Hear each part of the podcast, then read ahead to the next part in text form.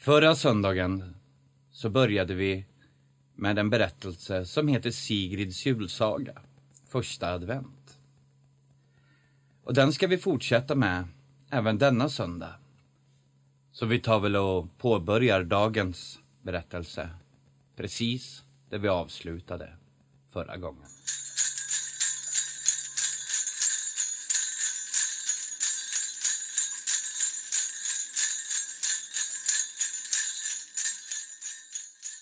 Efter den händelsen var skrämmen ett problem för lillebror, förstår du. Han var verkligen rädd för den där skrämmen. Och det gick inte över. Varje gång lillebror tvingades passera bonaden med tomtenissen i hallen blev han ju påmind. Så han var ett tjutande inferno varje kväll vid läggdags. Till slut började pappa natta lillebror. Pappa hade sin egen lösning. Varje gång han passerade bonaden med lillebror på armen på väg till sängen knackade han hårt på tomtenissens panna och sa strängt Nu får du vara tyst, lillebror ska sova. Det hjälpte lite. Lillebror tyckte att det var roligt och han kände sig ju trygg där han satt i pappas famn. Men han var fortfarande rädd för skrämmen och det skulle inte gå över på väldigt länge. Så blev det lördag på en bondgård är ingen någonsin helt ledig, men det betydde i alla fall gemensam frukost och lite lugnare tempo. Jag kommer inte ihåg varför nu längre. Det fanns säkert någon anledning till det. Så kom man överens om att pappa och min äldre bror Harald skulle ge sig ut i skogen och hugga julgran. Det var en tradition hos oss det där. Varje år tog pappa med sig Harald lite innan jul för att hämta granen. Men varför det blev så tidigt just det året har jag glömt för länge sedan. Jag minns bara att det var så och att det bestämdes där vid frukostbordet. Så efter lunch pälsade det på sig ordentligt. Pappa slängde upp yxan över axeln och vi andra stod i fönstret inne i värmen och såg dem pulsa iväg i snön bortöver mot skogsbrynet. Sida vid sida gick det och lämnade ett prydligt rakt spår efter sig. Jag och lillebror stod kvar i fönstret tills det bara var två små pyttefigurer som slukades av skogens mörker. Sedan väntade vi. Vi väntade tills vi var alldeles överväntade. Och sen lite till. Och vi tjatade nog en del också, kan jag tänka mig. När kommer de? Varför kommer de aldrig?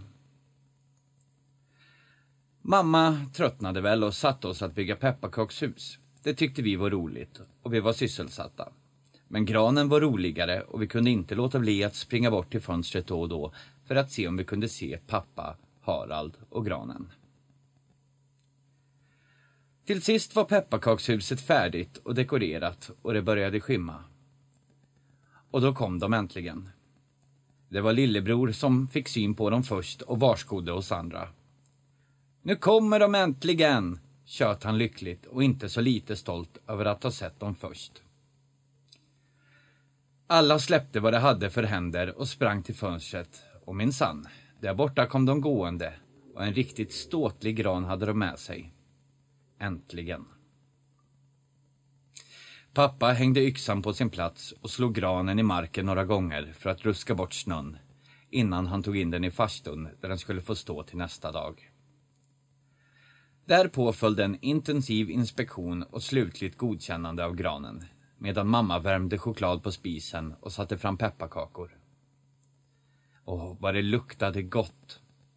Gran, vinter, pepparkakor. Ja, jul helt enkelt. Pappa och Harald solade sig i glansen av den godkända julgranen med fötterna utsträckta mot brasan för att få upp värmen i sina kalla tår medan de värmde händerna på sina varma muggar. Lillebror upprepade gång på gång att han minsann hade sett dem först. Mamma smålog åt dem alla tre och vi andra var i full färd med att kivas om hur och när granen skulle kläs.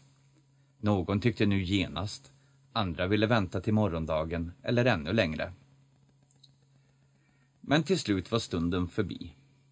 Nej, vet ni vad, sa mamma bestämt. Nu är det dags för kvällsmat och kvällssysslor. Och så blev det naturligtvis. Det blev kvällsmat och sedan gick alla till sina kvällssysslor och snart var det enda som återstod av den dagen att tvätta sig, kamma och fläta håret och krypa i säng. På väg upp för trappan till mitt sovrum mötte jag pappa som precis fått lillebror att somna på väg ner. Följ med mig Sigrid, viskade han i mitt öra. Och det fick mig att vända och följa efter honom ögonblickligen spänd av förväntan. För det där hörde minsann inte till vanligheterna. Vad var det nu för spännande som skulle hända? Ute i köket väntade mamma och det syskon mamma lyckats fånga in och jag fick klart för mig vad det var frågan om. Nu hände det. Nu skulle vi ta in granen i salen. Det här var första året jag skulle få vara med om det och jag var så glad och stolt att jag höll på att spricka. Du minns säkert själv hur det var när du var liten och för första gången blev invigd i det vuxnas värld. Det är förstås ingen stor sak att flytta en julgran från farstun till salen där den ska tillbringa julen, men då var det det. För mig var det det.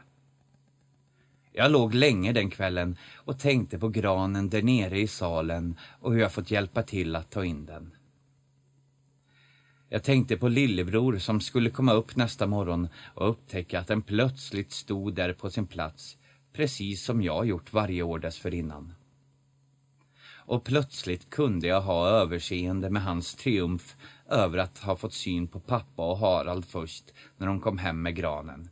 Något som dittills fånigt nog retat mig en aning. Till slut somnade jag ifrån alltihop.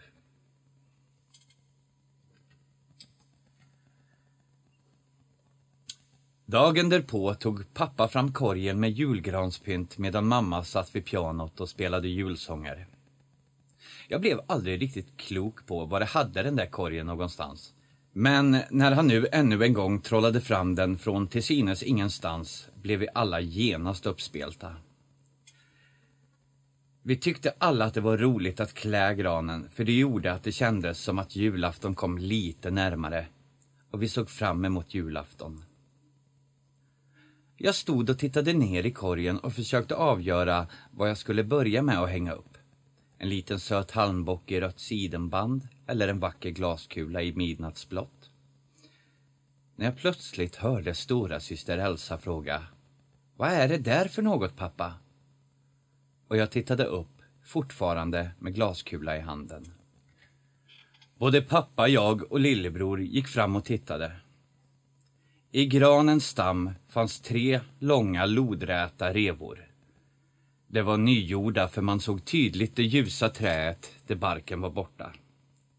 Vad är det där? upprepade Elsa. Ja, det vet jag faktiskt inte, svarade pappa. Revorna lyste ljusa genom grenarna, men ändå dröjde det bara en liten stund innan vi alla ryckt på axlarna åt det och börjat pynta. Det var snart glömt. Det var ju så roligt och det blev ju så fint, revor eller inte. Men innerst inne undrade vi nog allihop. Hur hade de där revorna kommit dit egentligen? Och när? Efter kvällsmaten andra advent samlades vi i salen för att tända granen för första gången den julen. Det var också en tradition vi hade, förstår du. Det var vårt sätt att välkomna julen. Att öppna dörren och låta årets jul komma in. Men eh, det året, det tror jag fortfarande, öppnade vi nog för stort och släppte in för mycket. Men det visste vi inte då, när vi tände alla ljusen och log från öra till öra allihopa. Mamma och pappa också. Titta, ett paket! utbrast plötsligt lillebror och pekade på en slarvigt inslagen låda som stack fram under de allra understa grenarna. Ja, minsann. Det låg redan ett paket inslaget i brunt omslagspapper och ombundet med vanligt slitet gammalt snöre. Sådant som pappa brukade binda hö med. Jag hann se att mamma och pappa utväxlade en förvånad blick och att båda skakade snabbt och lätt på huvudet innan Harald drog fram paketet och lyfte upp det på bordet. Undrar vem det kan vara till. Det står inget på det, sa han och granskade paketet noga. Det fick pappa tro att det var Harald som placerade det där och han spelade glatt med. Det är nog till oss alla då. Tror du att man kan öppna det redan nu? Det tror jag nog, sa Harald glatt, för han i sin tur trodde att det var pappa som lagt paketet där. Så de öppnade paketet. Vi hade nog trott, åtminstone trodde jag det, att paketet skulle vara fyllt med julgodis. Men det var det inte. Istället innehöll det några små handgjorda figurer. Tre små vackert snidade änglar med vingar, gloria och allt. En flock små söta ulliga får, också de i trä men klädda i vit fluffig ull. Och sist men inte minst, en get. Geten var gjord i lera. Den var gråmålad och raggig och det var något med huvudets proportioner som inte stämde riktigt, vilket gjorde att den inte var särskilt fin. En get är ju sällan tjusig, men den här var ful även för att vara get. Faktiskt såg den riktigt elak ut. Vi förstod allihop att figurerna hörde till julkrubban. Åtminstone änglarna och fåren. Men vad en elak get hade med saken att göra kunde ingen begripa. Men Harald, sa pappa, har du gjort de här figurerna? Nej, sa Harald. Jag trodde att det var du. Och det var då vi på riktigt upptäckte att ingen egentligen visste var det där paketet kom ifrån. Först trodde jag fortfarande att det måste vara någon av oss som lurades. Kanske för att det skulle vara en överraskning.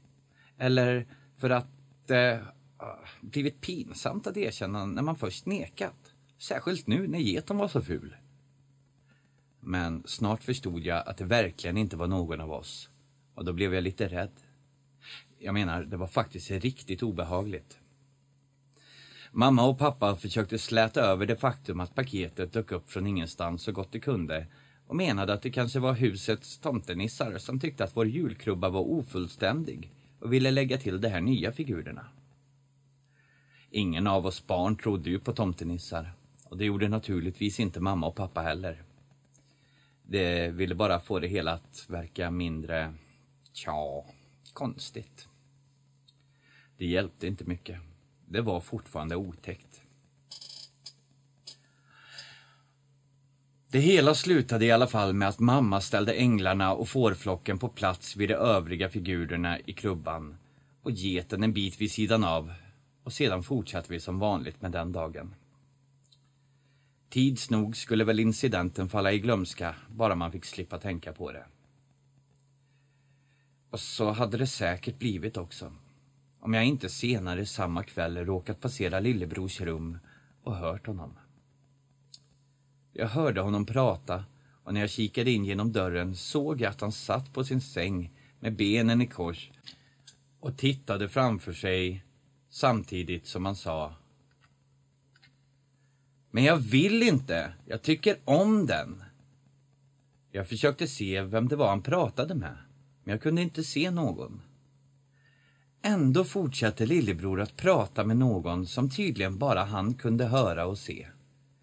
Nej, jag vill inte har jag sagt. Sluta! Gå härifrån!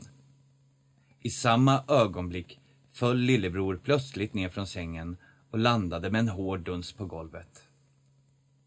Han började omedelbart gråta. Det måste ha gjort ganska ont det där, tänkte jag medan jag skyndade mig fram för att hjälpa och trösta min stackars lillebror. Snart satt jag där på sängkanten med lillebror i famnen. Jag kramade honom och torkade bort tårarna på hans kinder.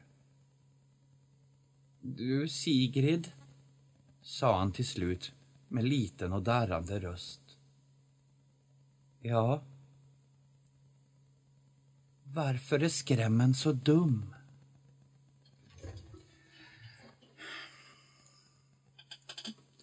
Det vet jag faktiskt inte, svarade jag allvarligt. För även om skrämmen var min brors fantasifigur så måste man ta honom på allvar. För lillebror var ju skrämmen verklighet. Lillebror tittade på mig länge och sedan sa han något som fick mig att frysa till is. Skrämmen ville att jag skulle slänga Jesusbebisen i kakelugnen och elda upp den. Du vet den där Jesusbebisen i krubban. Han sa att jag måste göra det och när jag inte ville så knuffade han mig jättehårt så jag ramlade ur sängen.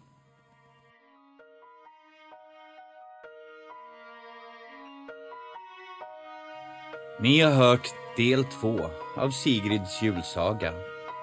Det här är andra advent. Hur det kommer att gå för lillebror, för Sigrid och för den där skrämmen. Kanske ni får veta nästa söndag, tredje advent. Då kommer näst sista sagan. Jag vill tacka så mycket för ikväll och hoppas att ni får en vacker andra advent. Två tända ljus och förhoppningsvis ingen skrämmen.